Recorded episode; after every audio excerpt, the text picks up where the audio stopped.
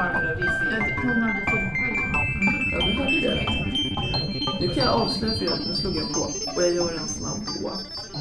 Hej och välkomna till Akademipodden. Idag så är vi och hälsar på Karl i hans skrubb på Handels. Vad säger du om den skrubben, Steffi? Det är en lyxgrupp. Alltså, över alla förväntningar. Bra, bra utsikt har du också. Och eh, Katarina Wahlström McLeod också med oss. Och du är forskare i, Konstvetenskap vid Södertörns högskola. och Karl Wennberg, är det här ditt hem? Jag Är professor i företagsekonomi vid Linköpings universitet och Handelshögskolan. Just det. Och Steffi? Jag är docent i strukturgeologi på Uppsala universitet. Ah, och jag som har eh, lurat på er prassliga croissanter är Annika Moberg som arbetar för Sveriges Unga Akademi. Och idag ska vi prata om superhjältar. Och hur kom vi nu på det? Ja, det, det är en sån här fikasamtal som spårade ur, tror jag. Eller hur? Ja, så kan det vara. Ja, för ganska länge sedan så hälsade jag på Annika på kontoret. Och eh, då hade jag precis sett filmen Wonder Woman med min sambo. Och efteråt så, så började vi prata om att hon är så snygg och han tyckte hon var ganska klen för att hon var så stark. Och jag vill prata om det, det där. Varför är kvinnliga superhjältar alltid så snygga? Varför är de så här smutsavvisande? Ja, varför porträtteras de så Mm. som de görs i film? Tyckte det var en ganska intressant, ett intressant ämne att diskutera vidare. Ja. Katarina, vad tänker du om det? Porträttering av... Av kvinnliga... Ja, till exempel. Ja, hur man framställer någon och vilka koder de omges med för att man ska uppfatta dem på ett visst sätt. Nej men det är ju sexualitet. Alltid.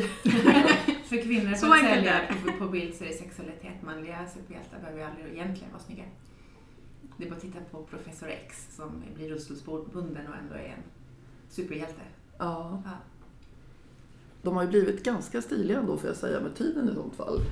Om man ser till eh, ja, Captain America, eh, Thor, som våran fornnordiska hjälte heter i Marvel-filmerna. Vad Downey Juniors karaktär, Iron Man. Han är väl lite slitet stilig kanske. Mm. ja, så eh, det kanske kommer med konceptet att de inte bara ska vara Men alltså hela den här uh, superhjälteindustrin i, som i serietidningsformat kommer väl från 40-50-talet. Med den eh, maskulina hjälten och liksom som en förlängning, tänker jag, av eh, 50-talets eh, familjebild och ideal, det manliga och kvinnliga idealet. Där mannen är familjeförsörjaren, den som kan allt, den som räddar allt. Medan kvinnan är den underdåniga som står för andra värden och mjuka feminina värden. Och det tror jag har överlevt, speciellt när man gör om X-Men och Fantastic Four och allt vad det är. I nyare tappningar så finns ju de stereotyperna kvar men i lite för, men i flera former också. mm, Det finns ju alltid så här, den kvinna som behöver räddas, Mm. Louise Lane typ. Jag, jag håller med er, men jag tror, min bild är att det nästan blivit sämre när eh, filmerna kommer. Eh, jag tog tillfället i akt och bläddrade lite i, i sonens gamla superhjälteserie som för övrigt är mina gamla superhjälteserier från 80-talet. Och om man tittar på de här då som, som ritades oftast på 60-70-talet och sen kommer i reprint på 80-90-talet. Då finns det ju gott om exempel på eh, superhjältar som inte är så stereotypa. Jag tänker på den här, eh, den kvinnliga Hulken, She-Hulk. Eh, hon är ofta ganska smutsig och sliten och liksom inte sådär stereotypt vacker. Eh, och så tänker jag på eh, den här superhjältefamiljen, Fantastic Four. Då är det ett gift par som i, i, i serien också har barn, men det vet jag inte om de har i filmen. Och det är ju lite mer som en, vad ska man säga, en, en, en traditionell familj. Alltså det är två slitna, trötta föräldrar som inte är så stereotypt snygga på bild, men de är väldigt snygga i filmen. Båda två tror jag till och med, men framförallt hon. Eh, så att det känns som att Hollywood-stereotyperna har på något sätt anammat en del av hjältestereotypen och tagit det sämsta av båda världar i den moderna liksom, eh. Ja, det är åtminstone min bild. det sämsta av två världar. Ja, men med vissa undantag. Det finns Ja. ju lite mer nyskapande filmer också. Den här Black Panther som alla pratar om. Mm.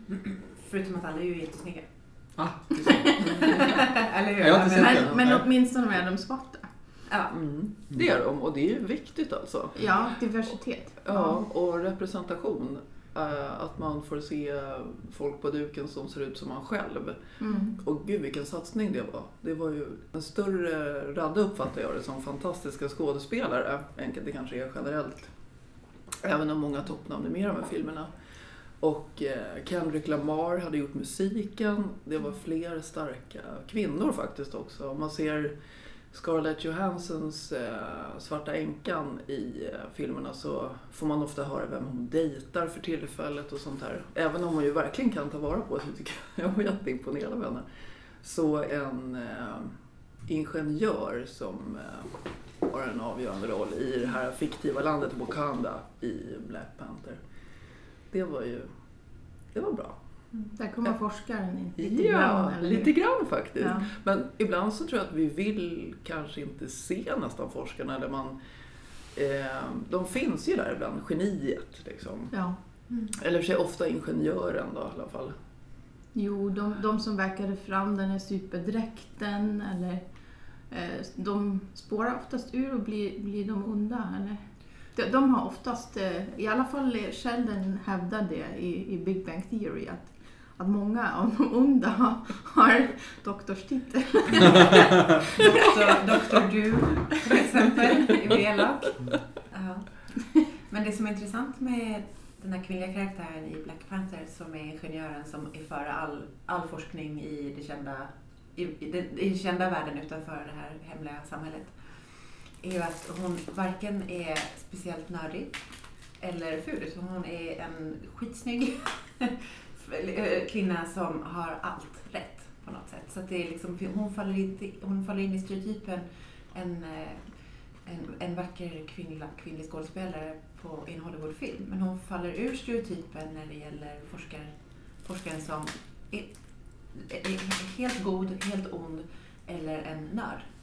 Intressant. För, för min hemläxa inför den här poddinspelningen var ju att jag tittade på en film från slutet av 90-talet, eh, Volcano, som eh, eh, i princip utgår på att, att det är i mitten av eh, Los Angeles så, så blir det plötsligt vulkanisk aktivitet som ingen hade förväntat sig. Eh, och det är Tommy Lee Jones som spelar en eh, person som jobbar för, för deras eh, ja, typ motsvarighet av MSB. Ehm, som hanterar kriser i olika sätt, så, på olika sätt. Så, så de håller på att borra en ny tunnelbanetunnel och så kommer de, så, så träffar de på vulkaniska gaser och, och så plötsligt så blir det jordskalv och ja, allt blir lite ja, dramatiskt såklart. Så de vänder sig till eh, eh, MIT tror jag och där träffar de på, på två kvinnliga seismologer, alltså forskare som, som håller på med jordskalv. Och den ena hon är lite stereotyp. Hon är, hon är inte ful men, men hon är lite så här, grå, kort hår. Um, och hon vill absolut inte vara med på presskonferensen och förklara jordskalvet. Och så kommer det in en jättesnygg blond Anne Hash. Och hon är också seismolog, men hon är så Indiana Jones typ seismolog. så hon är skitcool i, i hela filmen och hon tar no shit. Överhuvudtaget. Det, det är ingen noll romantik i hela filmen, vilket är lite konstigt. Ja, men hon är supersnygg och kompetent och, och det, de, de visar lite grann av det här med eh, osäkerheten av forskning, att man inte kan förutsäga saker och att man behöver mer data för att tolka vad som pågår. Och hon gör också några rekommendationer till den här eh, riskmannen som sen inte går att genomföra eller är rätta. Och, och de diskuterar lite i slutet av filmen, så, så jag var positivt överraskad att, av att se om filmen och, och se den här bilden, att hon var faktiskt jättecool. Men var hon en superhjälte skulle du säga?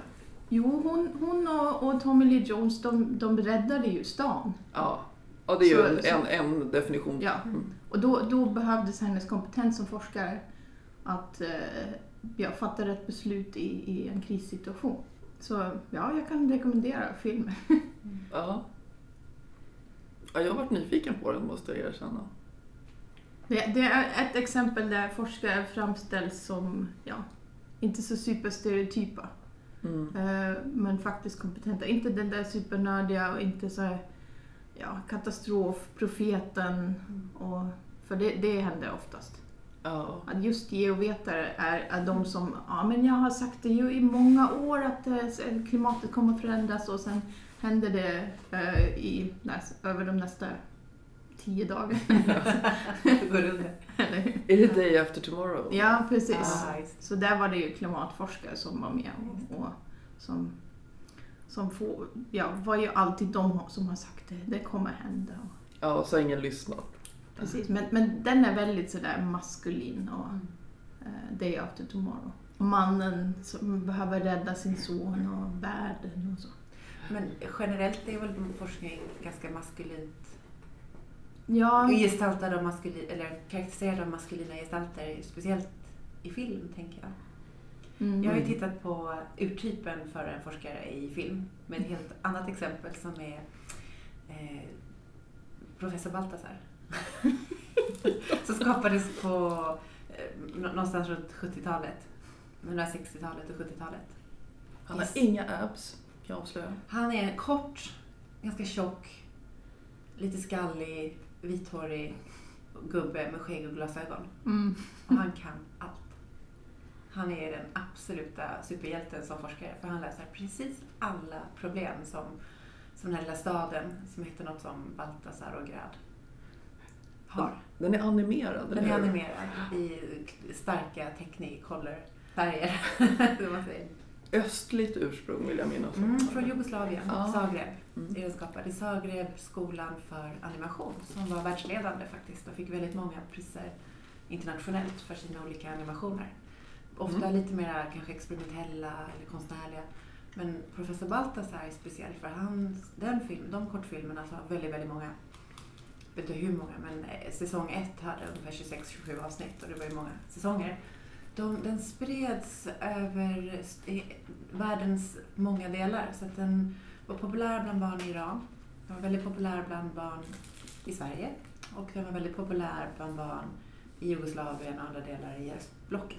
Så att den fick liksom en spridning över nationella och ideologiska och politiska gränser verkligen. Jag kommer ihåg, eh, det var många som såg den, den gick i Sverige också på 80-talet. Forskare, forskningsrollen är intressant för på något Mm. sätt är ju forskare eh, nördarnas återkomst. Alltså de som gillar att plugga, de som gillar matte, eh, närsynta. Eh, och så kan man säga, men jag kan inte bli framgångsrik. Det finns den här forskar, forskarvärlden. Och jag tror att en del av de här eh, superhjältarna delar ju de attributen. Eh, men de kanske gör sig bättre eh, när det inte är så många karaktärer. Jag tänker framförallt på Spider-Man. Eh, jag tänker också på den första X-Men-filmen det egentligen centrerar kring två personer. Det är det här eh, skadeskjutna militären, Logan, Wolverine. Och så är det tonåringen, tonåringen Rouge som har intimitetsproblem för hon kan inte beröra andra människor. Och så centrerar det runt Mm. de här personerna. Och jag tror ju att det faktum att det är tonåringar med i båda filmerna, både Spider-Man och X-Men, gör att det blir lättare för unga människor att identifiera sig. Att ja, men jag passar inte in, jag är annorlunda. Eh, men här finns ändå någonting som jag kan identifiera mig med. Och just i Spider-Man är det väldigt tydligt för eh, då är det ju faktiskt en eh, ung person som kämpar för att bli forskare och har så att säga Mm. forskarbegåvning, kemist tror jag han är. Eh, men samtidigt försörjer sin faster, har det här hemliga nattlivet, att rädda världen då som Spiderman. Och de här tre rollerna har svårt att gå ihop. Mm. Mm. Typiskt, typiskt som för en forskare. Man har lite Ja. svårt att få det att gå ihop. Jag menar att du identifierade inte omedelbart med professor Baltasar. Ja, jag men väldigt jag, jag undrar Baltasar. lite Ja. vilka, liksom, om någon kände så här, ja men jag vill bli som professor Baltasar, jag ska bli forskare. Men alltså, jag tycker det, det, professor Baltasar är ju ett fantastiskt exempel för vanföreställningen kring vad en forskare kan åstadkomma. Nämligen att man kommer med ett problem Det kan vara allt från att det inte växer till att någon inte kan sjunga till att rymdvarelser stjäl peruker från alla dockor i stan. Och liksom det är vad som helst. Så går han runt, runt, runt och tänker. Så kommer ett moment när han pekar med fingret och tänker aha! så går han till sin maskin, knappar in lite grann och ut kommer alltid en liten En lösning. en kolv med ah, en lösning med några droppar. Och de här dropparna används till att lösa precis allt. Så det är Det är liksom precis som så det pågår i en forskningen. samhällskonsult. Ja. Ja, men det är en helt det är en vanföreställning kring hur forskare arbetar. Ja. Och jag tror att det är subtilt men, men eh, man kan se det också på mångas bild av forskning Mm. och beslutsfattares bild av forskning att här är problem och kan ni lösa de problemen? Kan ni lösa miljöförstöringen? Kan ni lösa eh, ja, alla möjliga typer av problem? Men då var Balthazar en väldigt tillämpad forskare. Mycket tillämpad Mm. och problem och sådär, lösare. Men jag tror att du har rätt Karl, att jag tror att den eh, föreställningen om eh, pro- professorn som en superhjälte som kan lösa samhällets problem Mm. ligger ganska djupt i, våra, liksom i vårt kollektiva minne eller tanke. Ja, och också hur man blir forskare tror jag många. Man måste gå jättelänge i skolan. Liksom, ja, det måste man ju. Ja, det måste man. Men det, när man får ägna sig åt sitt favoritämne, vad tycker ni? Och eh, när man doktorerar till exempel, då är ju det ett jobb. Det, det är kanske lite svårt att förklara för en 11-åring eller vad det kan vara att det är lite annorlunda. Därför är det bra att tänka, som när det gäller professor Baltzar då, som jag hakat upp mig på, att det som är bakom produktionen av den här animerade filmen, det liknar forskarna- forskarsamhället mycket mer än vad serietecknade figuren gör. Därför att bakom så är det en stor grupp med aktörer som är manusförfattare, film, bildskapare, tonsättare, ekonomer som arbetar med distributionen, som arbetar som projektledare. Det är så forskarsamhället fungerar i olika former. Även för en sån som mig som sitter Mm. ofta ensam i ett arkiv så har jag en stor struktur runt omkring mig och ett forskarsamhälle och ett seminariegrupp och kollegor där vi för en dialog och ett samtal för att komma fram till Mm. någonting överhuvudtaget. Ja, Det är inte så ensamt som det framställs. Och jag tror att det inte bara eh, filmer och media som bidrar till den här liksom objektifiering eller individualiseringen av forskare utan det får även forskarvärlden själv om man tänker på alla- priser som delas ut. Nobelpriset, Mm. om man tänker till exempel på alla kemi och medicinpriser då kan man ofta se att de är delade eller de kommer i olika ordning och ibland kan man se eh, också att det, det är eh, professorn som har fått ett pris. När han, ofta en han, men kan vara en hon, eh, har blivit 70-80 men, men så att säga, det, det är vederbörandes doktorander eller postdoc som sen så att säga, har spritt den här forskningen. Så i realiteten är det en, en kollektiv gärning. Mm. Och även bland forskare som konkurrerar. Jag har läst mycket om, om DNA som en hobby senaste år, eh, tiden. Och, och då ser man verkligen att det är liksom en forskargrupp i London, en forskargrupp i Cambridge, en forskargrupp på Caltech som liksom lite konkurrerar. Mm.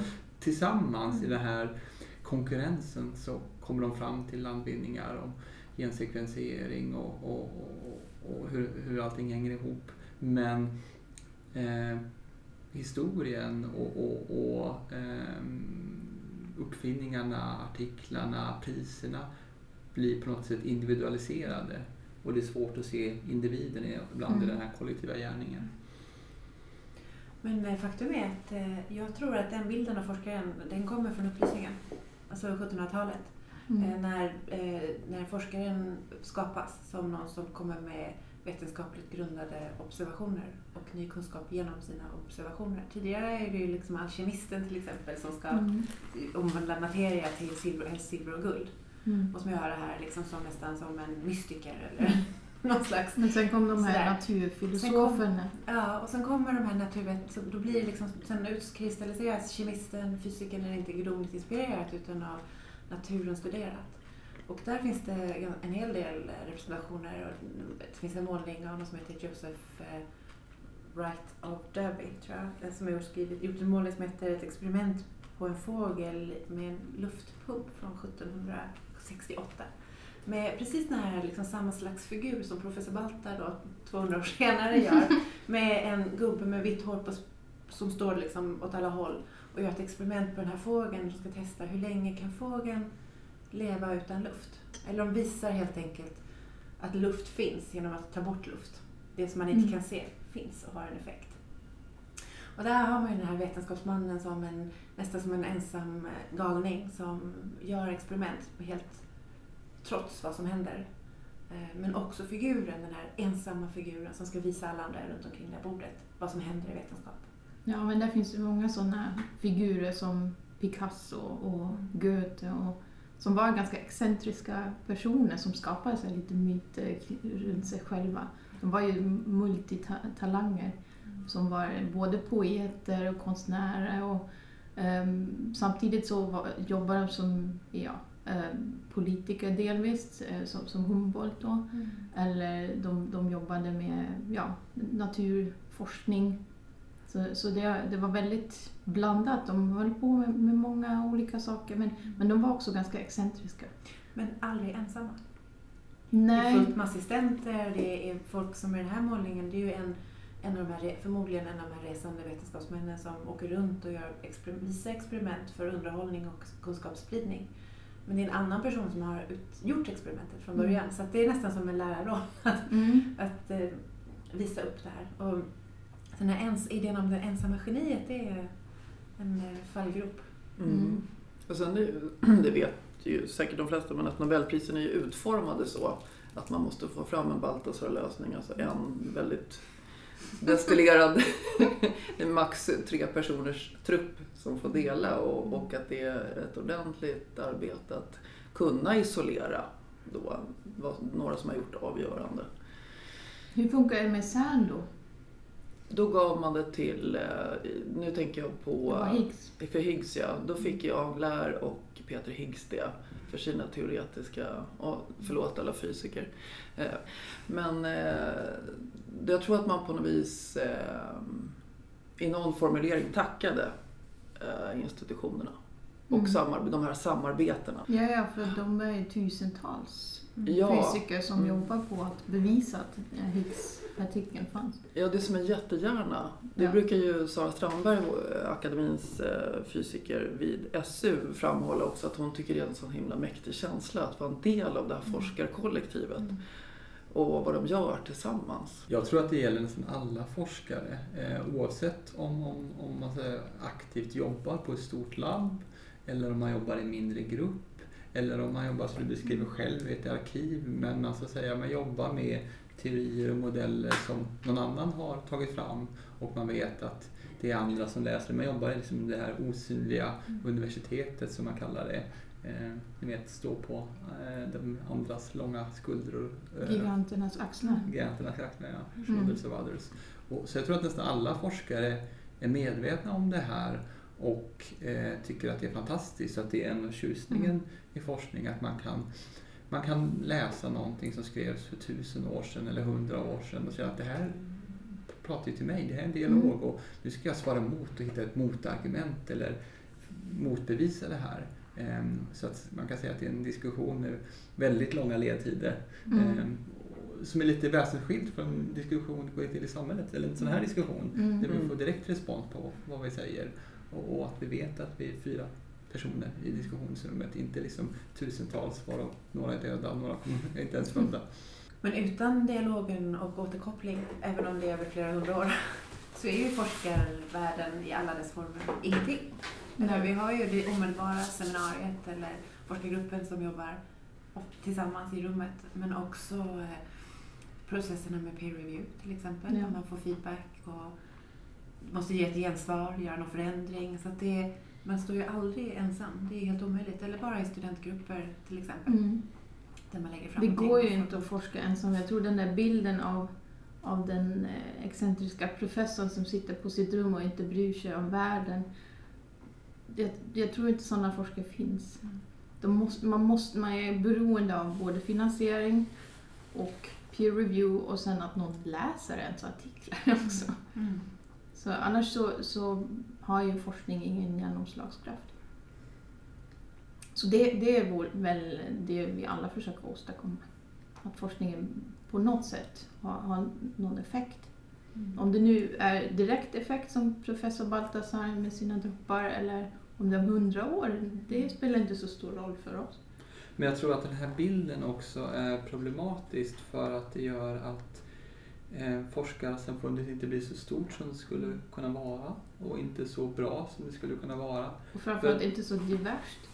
Nej, inte, eh, för att antagligen så är det väldigt många som drar sig för en forskarbana just av de här anledningarna. Mm. För att man kanske är intresserad av just de här problemen eller dialogen.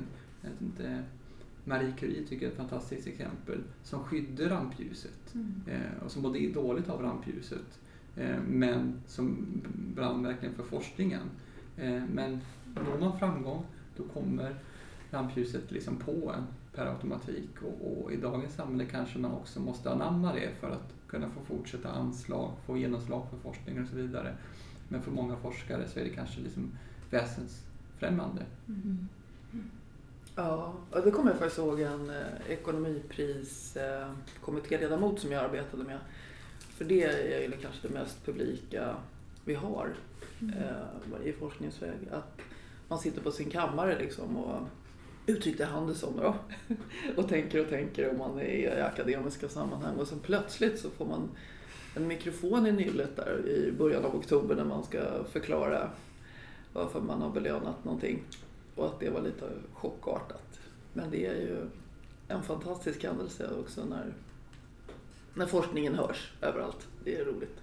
Men, Men apropå det här med diversitet också, Ja. det var ju någonting med Wonder Woman faktiskt, att den är skriven av en person som är gay. Och sen så är det ju då en kvinnlig protagonist och också regissör tror jag.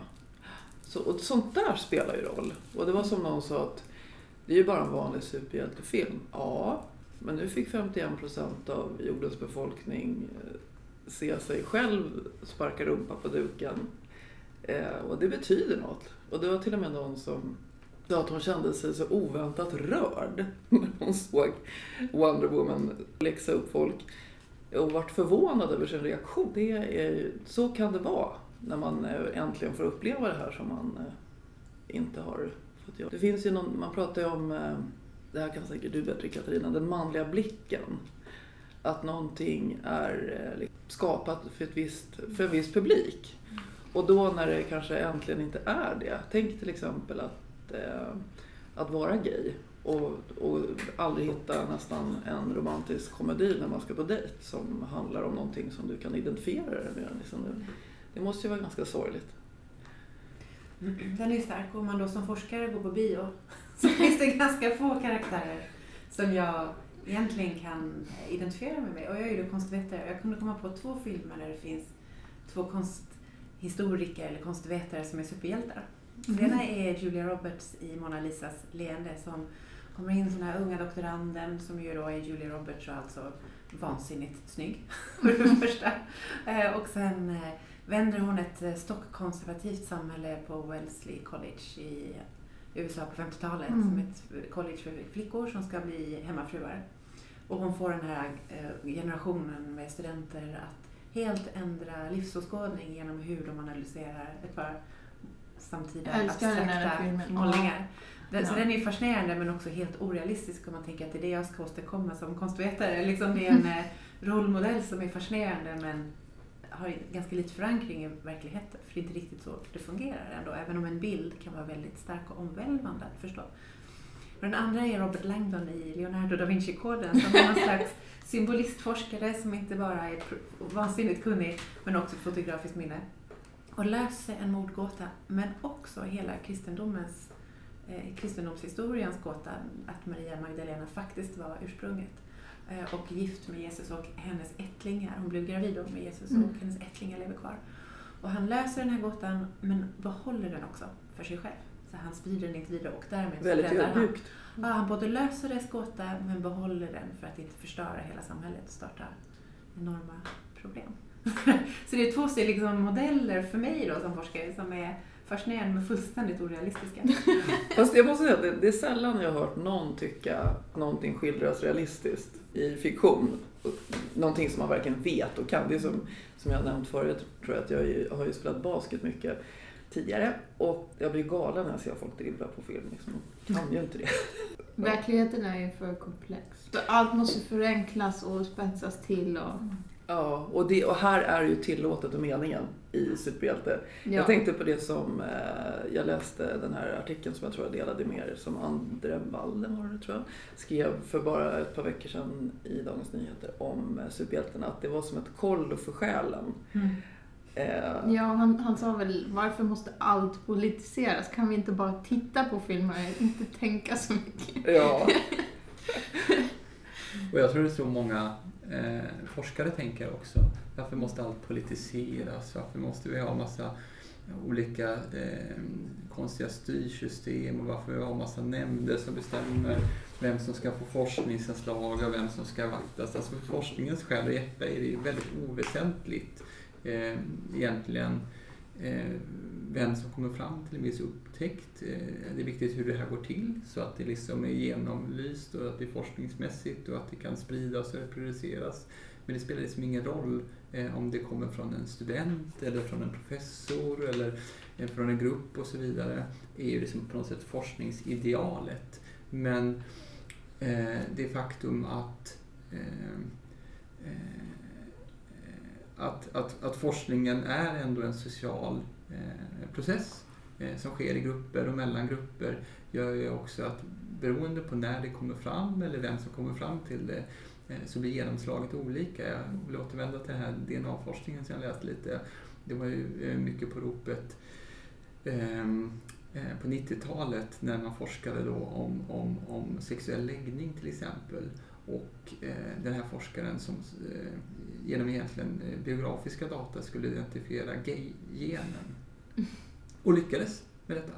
Ehm, inte genen, för det är ju såklart mycket mer komplext att det är liksom flera olika gener som samvarierar och så vidare. Men kunde åtminstone identifiera väldigt stark ärftlighet, om jag minns rätt, så på, på mödernet.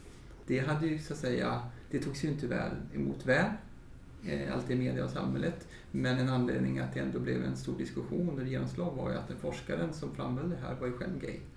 Och det kanske hade varit svårt att liksom, eh, verkligen lägga liksom 20 år på det här och få genomslaget. Eh, att klassificera människor som dessutom då är oroliga för att ja, men om vi vet det här då kan vi börja mixtra med det och då kan ju föräldrar med provrörsbefruktning börja liksom manipulera barnens sexuella läggning och välja bort attribut som man kanske inte tycker passar och så vidare. Vilket vi ser de liksom stora konsekvenserna av i till exempel Indien och Kina. Där det finns liksom generationer av underskott på flickor för att man valt bort. Liksom. Mm.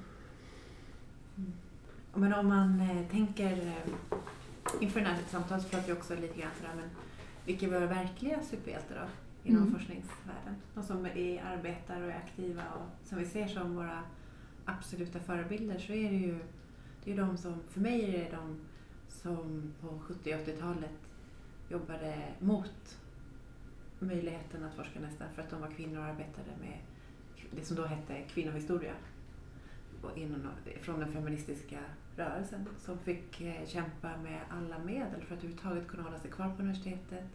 Inte sällan mot universitetsledningar. Men som resultatet idag så ser vi ju en eh, helt annan förståelse på jämställdhet. Som både är på policynivå och inom forskning. Vi har en ämnen som skapas ur det här arbetet med genusvetenskap. Vi har på många, i alla fall humanistiska eh, fakulteter och discipliner feministiskt eh, teorier som är helt legitima, inarbetade. Och de för mig är superhjältar. För inte bara det att de vågade gå emot och skapa ny kunskap och kunskapsmöjligheter för någonting de tror på. Men också för att de arbetade kollektivt. De gjorde, kunde, alla förstod att det här går aldrig att göra ensam. Utan de arbetade med sina nätverk gemensamt. Hjälpte varandra framåt. Och det är för mig en generation superhjälte. Ja, det, det pratade faktiskt Mia Lina som en annan av våra ledamöter om eh, på en, ett seminarium som heter Forskningens dynamik, det här om när nya discipliner växer fram. Ja, det var väldigt intressant att höra. Någon hade sprayat på en bro för frustrationen med att då hur det var. Gråt inte, forska. Istället. Istället för gråt inte kämpa, kvinnorörelsens paroll på 60-talet. Ja, det var så. Och hon eh, underströk ju också det här att man eh, stöttar varandra. Och, Mm. Men sen några lite så doldisforskare man kan se i superhjältesammanhang, det är till exempel i en serie som heter Agents of Shield. Där har de två personer som genier. Men inte på det här excentriska sättet. Och de har lite tillbakadragen roll i, i laget. Men en tror jag är biomedicinare och läkare och en är ingenjör. Och de är ju helt avgörande. De kan inte alls göra lika snygga sparkar och de är inte de är ganska tjusiga är de, men inte sådär, inte sådär överjordiskt tjusiga. Och så, men de är verkligen beundrade och, och starka i laget just för sin eh, intelligens och sin, eh, och sina skills. Det tycker jag är jättefint. Men då är, blir det lite som att man inte ser dem alltid. Då, så. Jag tror det här med, med eh, att, att forskare ändå eh, är en bra arketyp roll i fiktion beror ju på att eh, det finns ett rebelliskt drag som alla människor kan känna igen sig i. Allt ifrån att, att, så att säga, ifrågasätta makten. Eh, jag tänker på till exempel på det här Ändå rör hon sig. Eh, var, det, var, det, var det Copernicus? Kepler?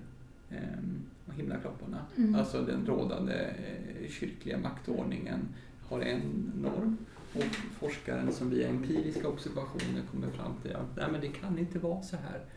Jorden, jorden är inte liksom universums mitt, det kan inte vara så här och ändå muttrar liksom under hot om dödsdom. Liksom. Och Galileo var det, Galileo var det. Och fick husarrest. Ja, och även att ifrågasätta andra normer som Marie Curie som valde bort liksom det vanliga mänskliga samvaron och vänskaper och äktenskap och så vidare för att ville forska. Och andra framgångsrika forskare som säger väljer bort sin egen disciplin och byter ämne för att man tycker att det är det här upptäckterna behöver göras. Eller som du sen benämnde den här eh, fiktiva forskaren, symbolforskaren som faktiskt inte går ut med en viss uppgift för att den uppgiften kan ha liksom konsekvenser som mm. inte, inte är, är önskvärda. Och där ser man ju mycket känslig forskning om, om, om genterapi eller om Eh, artificiell intelligens och så vidare, där forskare faktiskt väljer att inte uttala sig eller inte publicera resultat för de mm. tycker att resultaten inte håller än eller behöver liksom beforskas mer. Mm. Mm. Jag funderar lite över det där med förebilder. Det är ju samma sak om det nu handlar om, om vilka Instagram eh, idrottare och så man följer. Ska det vara folk med, med sixpack eller är det liksom den vanliga mamman som har tränat Mm. Har börjat träna igen. Så, så vilka typer av förebilder behöver vi? Mm. Det finns eh, de här två kategorier som jag ser det. De som är lite övermänskliga, de som, som är nobelpristagare, men de är så oerhört långt borta från realiteten att man nästan kan bli lite, ja men det, det där är omöjligt mm. att nå. Så, så vet jag inte riktigt om hur många procent av, av eh, forskarna känner sig även motiverad av eh, deras exempel. Mm. Och sen finns det de förebilder som, som eh, vi omges med dagligen. Folk som, som är framgångsrika forskare, gruppledare, som har tre barn hemma, som ibland är trötta men som erkänner att, att det inte alltid går ihop. Men, men de håller på, de är super... Eh, jag tror de är närmare oss själva så att de, de ändå... Ja, så de är kanske lite nåbara förebilder.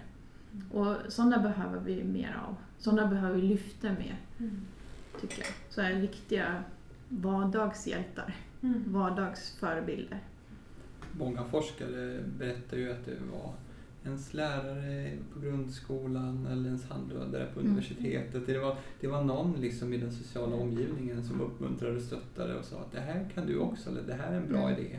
Alltså att det, det är inte alltid fiktionen utan det är eh, kollegorna och lärarna mm. och den nära kan vara familjen som, som säger sporrar till att man vågar ta steget och ändå leva i den ganska konkurrensutsatta Fast, fast hur många ungdomar har inte en sån person? Mm hur många ungdomar ba ser bara nobelpristagare? Mm. Och sen finns det det enorma glappet mellan deras verklighet och, och nobelpristagare. Mm. Och X-Men. ja. ja, och eskapism i all ära alltså. Men, men en kanske lite otippad person som eh, vår ledamot Robert Lagerström är en stor fan av. Han har varit eh, text författare och rappare i uh, hiphop-kollektivet Wu-Tang Clan. Och hans uh, artistnamn är Giza. Det stavas GZA och det tog ett tag ska jag erkänna innan jag förstod hur man skulle uttala det där. Så är det, men han älskar uh, vetenskap och hans, han gör en tv-serie på Netflix som heter Liquid Science. Och det är väl en parafras på hans eller Wu-Tang Clans kändaste album tror jag, förlåt Robert om jag säger fel nu, som heter Liquid Swords. Och nu har jag bara hunnit se något avsnitt nu men ur kommunikationsperspektiv så var det ju verkligen otroligt snyggt. Och jättefin musik naturligtvis. Eh, och jag tror att, eh, att de kanske kan hitta en annan målgrupp. Mm. Som inte är redan frälsta. Ja. Så, där, så den kan jag varmt rekommendera. Mm. Liquid Science med Giza på uh, Netflix. Netflix. Mm. De har olika teman avsnitten så man kan ju välja sitt tema. Jag tycker det, inom Unga Akademin så har vi lite, en av våra mål är ju att visa att forskare är helt vanliga människor med ovanliga jobb. Mm. Och vi har ju ja, väldigt många som ja, kommer från olika sociala bakgrund. Vi har folk som kommer från andra länder. Vi har Som du! som Ja. Tyskland. Men vi har folk som har tre, fem barn och ändå är framgångsrika Mm. forskare. Så att visa den diversiteten och det, inom forskarvärlden finns ju ännu större diversitet. Att, att vi lyfter fram exempel på så här riktiga människor från överallt som, som kan vara förebilder och på sitt sätt superhjältar. Apropå det här att man inte alltid har tradition. Så en tidigare ledamot som också var vår ordförande då, Janne Larsson, som är Mm. professor i baltiska språk vid Stockholms universitet. Det finns ett portr- porträtt av henne online som Stockholms universitet gjorde. Hon berättade hur eh, hon, hennes föräldrar studerade inte. Ja, förlåt Janne, var de busschaufför och städare kanske? Mm. Något sånt här. Hon bodde i husvagn. I husvagn. Ja, sen. Ja. Ja. Men så... Och sen så i högstadiet så hade man inga större förväntningar på Jenny och man tänkte att du kan ju ta den här, eh, om det heter allmän kurs eller lite enklare eh, kursen i språk. Men så var det någon lärare som såg henne och sa att nej men nej Jenny, du, jag känner, du har någonting här, du har en talang. Så nu flyttar vi in dig i den mer avancerade kursen. Och så fick Jenny läsa på över sommaren och komma ikapp. Och visas ju vara språkgeni. Jag vet inte hur många språk hon kan. Bland Mer än annat. 20 språk. Så mer än 20 och, och några utdöda. Mm. Hon har en språklag Ja. uppkallad efter Larssons lag. Ja. ja, precis. Att tänk vad många genier det kan finnas. Ja, och om man vill se Jenny så finns hon just nu med i eh, dokumentären De första svenskarna Mm. som finns på SVT Play. Andra avsnittet av den Mm. är Jenny med och talar indoeuropeiska. Just det. Bra, jag såg just första avsnittet. Nej, men andra det andra avsnittet. Ja. Så det, det finns, ja, det, man behöver bara ha en dröm. Och kanske ibland ett sammanhang där någon ser en. Mm. Ja. Man ska inte underskatta det faktiskt att eh, ingen står ensam. Mm. Ja. Det, det, det behövs verkligen att de här vardagshjältarna som vågar lyfta varandra och vågar lyfta andra eller uppmuntra Mm. en, en tonåring till exempel. Så kan det hända att man eh, inte ser sin egen begåvning heller. Att man kanske har svårt att passa in i skolan. Eller, Mm. eh, eller att man har en... Det finns ju de som har väldigt lätt för sig länge. Och sen när man inte klarar sig på det längre, kanske senare i högstadiet eller gymnasiet, så får man lite panik och tänker jag är ju egentligen korkad. Och, och tappar lite grann. Och mm, det finns ju eh, föreningar för sådana med särskild begåvning också. Mm. Och de har pratat om det. Ofta tycker jag att, inte, ofta, inte alltid, men, men ganska ofta, att forskares karaktärer, som, speciellt de forskarna som har en e- ganska kreativ och karaktär som följer, följer sina instinkter och intressen. Det påminner lite grann om urtypen för konstnärspersonen.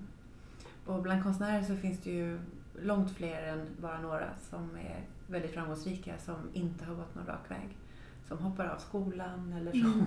inte vars begåvning och intresse och eh, förmågor inte passar in i någon stereotyp mall.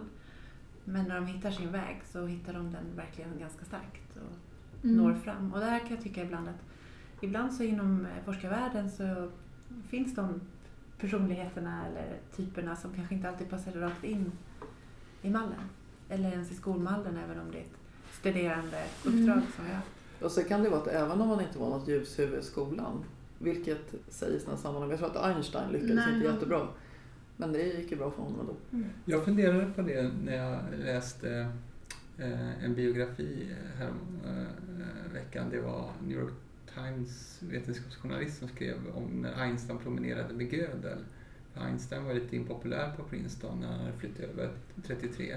Eh, men det var ju bara den här unga tyska logikern Gödel som han liksom ville hänga med.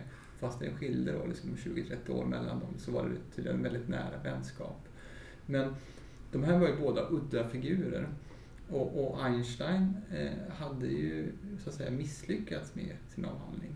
Eh, så han hade ju liksom, så att säga, eh, misslyckats med skolan och tagit det här jobbet på Patentverket. Skrivit sex artiklar tror jag på ett år. Varav den andra artikeln blev hans mest framgångsrika och den fick han lägga fram och fick sin doktorsexamen. Och då undrar man Ja, universiteten idag är mer öppna för att ta emot vem som helst. Men vi är inte mer öppna för att liksom ta emot någon som kommer med sex sidor där man bevisar någonting viktigt. Ni förstår vad jag menar? Att, att möjligtvis så finns det en risk att vi har eh, för mycket eh, formella krav eh, för att bli antagen som student, Mm. för att bli antagen som doktorand, för att få lägga fram ett vetenskapligt bevis eller någon, något vetenskapligt verk när egentligen det kan komma eh, från annan. Någon, så att säga, jag kommer ihåg jag såg en, en, en spännande artikel i astronomi, var det någon som visade. Och- då var det, det alltid så här 40 författare på de där artiklarna för de jobbar ju med massor, eh, stora datamängder och de måste liksom boka in tid långt i förväg på, eh, på olika labb runt om i världen. Men då var det då en, en artikel som jag tror hade publicerats i Science då någonstans, tredje, fjärde författaren var en person, så stod det hobby astronomer. Mm. Eh, liksom som, som, som tillhörighet, inte något universitet, det var en sån där person som satt hemma med stjärnkikare. Mm. Och det finns nog betydligt fler sådana än man tror. Det finns ju en massa exempel också historiskt. Walter Benjamin är ju en sån akademiker som aldrig fick en plats i akademin på 30 och 40-talet. Eh, och sen så fick ju då leda av eh, Nazityskland.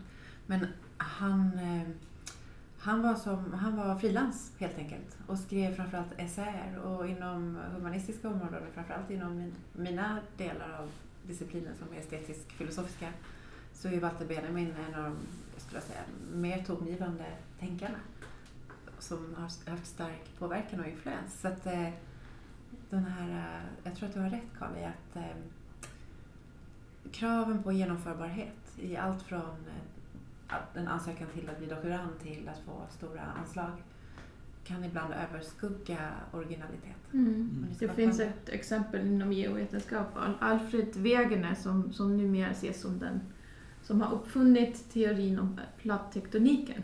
Han var ju geograf och när han kom med eh, sin idé om pla- plattornas drift, att de rör på sig. Och han sa ja men eh, Afrika och Sydamerika de passar ihop och det finns så här fossiler på båda sidor som är precis likadana. Och tecken på att det var istid i, i troperna någon gång. De skrattar ju åt honom. Mm. För att han inte kom från eh, rätt fält. Och det tog eh, ja, flera decennier. Det var efter hans död när hans teori blev accepterad. Så det, ja, det, att vi, vi bevakar vår, vårt status quo är ju en fara också Mm. inom akademin. Mm. Att vi inte to- tillåter nytänkande och folk som, som kommer och tänker, kommer från och tänker utanför boxen. Ja. Om vi skulle knyta igen till superhjältetemat då. Har ni någon eh, favorit? Det kanske är en, om, eller någon som inte finns. Katarina, en, en superhjälte om du fick skriva den. Vad svårt. För Hollywood. Ja. Nej, Jag tror att jag håller kvar vid den här äh, ingenjören i äh, Black Panther. Det Mm. måste då vara min absoluta favorit för närvarande om man ska välja. Karl, har du någon? Ja, jag måste nog återgå till att säga Peter Parker, Spiderman. Just för att det är liksom en, en mänsklig forskare och en superhjälte. Va, som vad gör brottas du på både med forskarrollen och med superhjälterollen. Rädda världen på natten. Ja, du pratar om att dina småbarn är trötta. Jag undrar. Jag tyckte jag såg dig i taket här. Hur då Steffi? Jag kan inte komma på någon, någon ny karaktär. Men, men jag tycker att just nu finns det den där nya Star Trek-serien. Eh, och där är vetenskaps... och Liksom, det, det finns flera som jobbar där med vetenskap, men hon som är huvudkaraktären, eh, Michael Burnham, hon är supersmart och snygg, men, men lite utanför boxen för hon är så inte superanpassad och social och, och kvinnlig. Så Hon är, hon är uppfostrad av Vulcans Ja, va? precis. Fast hon egentligen inte är det. precis, hon är människa men, men uppfostrad som Spocks syster. Mm. Men, eh, så hon kämpar lite grann med den där sådär, eh, emotionella kvinnliga rollen. Och, och samtidigt är hon, är hon smart och logisk och fattar svåra beslut och så. Så, så hon tycker jag är en intressant karaktär. En, ja, det är hon verkligen. Jag gillar ju Scarlett Johansson. Men jag tror att det var sån här för mig när jag såg henne i... Eh, det är i en Captain America-film tror jag, Winter Soldier kanske. Där hon, eh, hon sitter bakbunden på en stol vid en kant omgiven av eh, bufflar. Och ser så, det ser så förtvivlat ut alltihopa. Och sen så tar hon över hela situationen och reder ut det.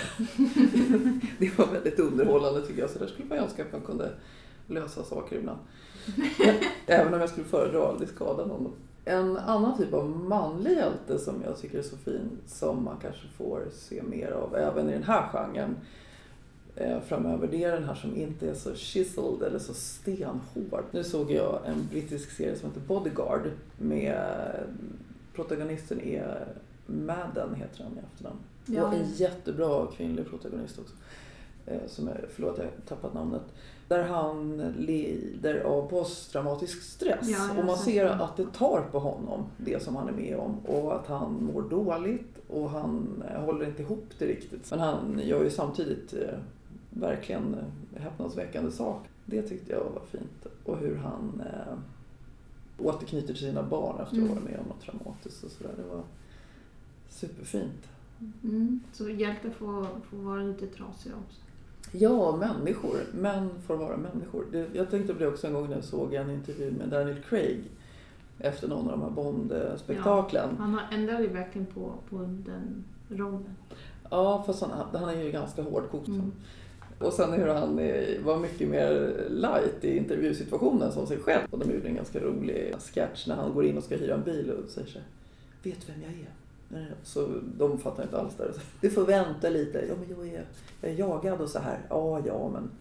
Ja, och det stod ju som bjärt kontrast till Bond som ju bara går som ett lokomotiv genom alla problem. Och hur extrem den här karaktären är. Ja, hörni. Så är det någonting som ni känner att vi borde, och som man inte har sagt? Är det något ni skulle vilja se mer av? Eller? Jag tycker att eh, det är fantastiskt att forskare syns i populärkulturen Ja. ända sedan 1700-talet Mm. och framåt till idag. Mm. Men eh, jag önskar också att eh, föreställningen om vem forskaren är blir mångfacetterad. Men också som en liten sista inpass att ofta är ju forskaren likställd med naturvetare. Någon Mm. enstaka gång med någon ekonom eller någon sån här drama. Men eh, väldigt sällan med en humanist. Faktum är att i det dagliga flödet när forskare uttalar sig i till exempel radio, tv eller dagstidningar så är det sällan det är humanistiska forskare som gör det med få undantag utan det är andra discipliner. I alla fall i Sverige. Så att jag önskar en diversifikation av forskaren på alla möjliga sätt. Som mänsklig, som, som eh, har olika bakgrund, som eh, har olika ålder, som jobbar på olika sätt och som har olika slags ämnestillhörighet. Men om någon journalist skulle ringa till dig som expert, konst, ja givet, men är det något annat område? Förutom superhjältar. Men det är ju ganska givet med alla er, jag tycker jag. För de som inte har sett den här fantastiska filmen Enigma av Alan Turing. För då får man ju se verkligen en spännande film med matematiker trasiga eller spännande Mm. på olika sätt som liksom umgås tillsammans för att lösa det här problemet. Mm. Eh, också lite sorglig film men, men väldigt viktig i efterhand. Eller vad hette den här filmen Contact? Just det. Mm. Där det är språkforskaren som lär, lär sig... Arrival. Arrival, Arrival. ja. Språkforskaren som lär sig kommunicera med några aliens som har landat. Och det, det är superspännande för hon är också lite trasig i kanterna. Mm. Men ändå så försvarar hon sina metoder och det tar tid. Det är faktiskt en komplex och ganska Ja. intressant bild av en forskare. Ja. Och faktiskt en rättvisande bild för Mm. forskning tar ju alltid mycket mer tid än man Just det. tror. Eller? ja, faktiskt. Men den kan jag rekommendera. Bra tips. Kan jag också passa på att berätta att nästa vecka så ska vi träffa andra unga akademier från Ja. hela Baltikum. Norden och Baltikum. Det ska bli väldigt kul. Vi ska prata just outreach. Hur Mm. kan man få ut forskning men också jämställdhet i den akademiska världen. Eh, tror ni förresten att metoo, en kort fråga här nu. Tror ni att metoo har påverkat eh, superhjältegenren? Det kommer påverka, Mm. hoppas jag. Verkligen. Det har ju, den rörelsen har ju satt igång redan. Jag menar, de här filmerna har ju lång produktion som jag pratat om. Eh, Men det tror jag att... Jo, det kommer förhoppningsvis fler filmer av kvinnliga skribenter och regissörer. Och, ja, jag hoppas det. Att en del tidigare fiktioner ju känns ju bara daterat nu. Mm. Att man, nej men det där accepterar vi inte längre, eller det där tycker man inte längre är roligt kan man känna. Ja, Så är det. Tusen tack och tack Karl för att vi fick komma till dig här på Handels och hänga i din trevliga skrubb. Tack för den goda croissanten. Ja. Tack, Annie. Hej då! Hej!